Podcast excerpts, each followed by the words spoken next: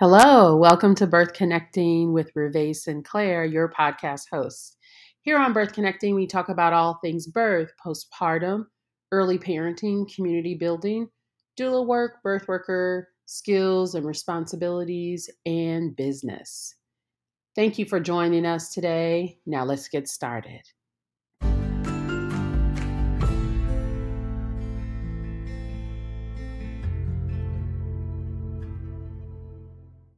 When we talk about compromise, immunocompromise, please do not forget those that have asthma. They are compromised. And I need, and there's a lot of people that have asthma, you know, for different things that trigger them. People that are, that, that have asthma, and, and we have people that are diagnosed and undiagnosed. That is being being compromised.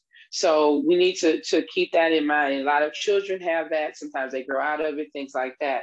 But when you talk about it, you know, most people think, oh, you're talking about somebody that, you know, had cancer, that's on chemo and things like that. And that is true.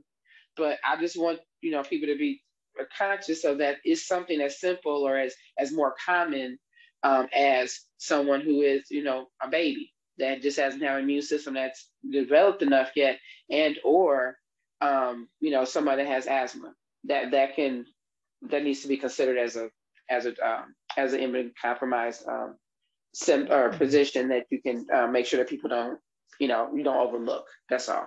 Thank you. That's I that's incredibly powerful because a lot of us we do have asthma. Our children have asthma.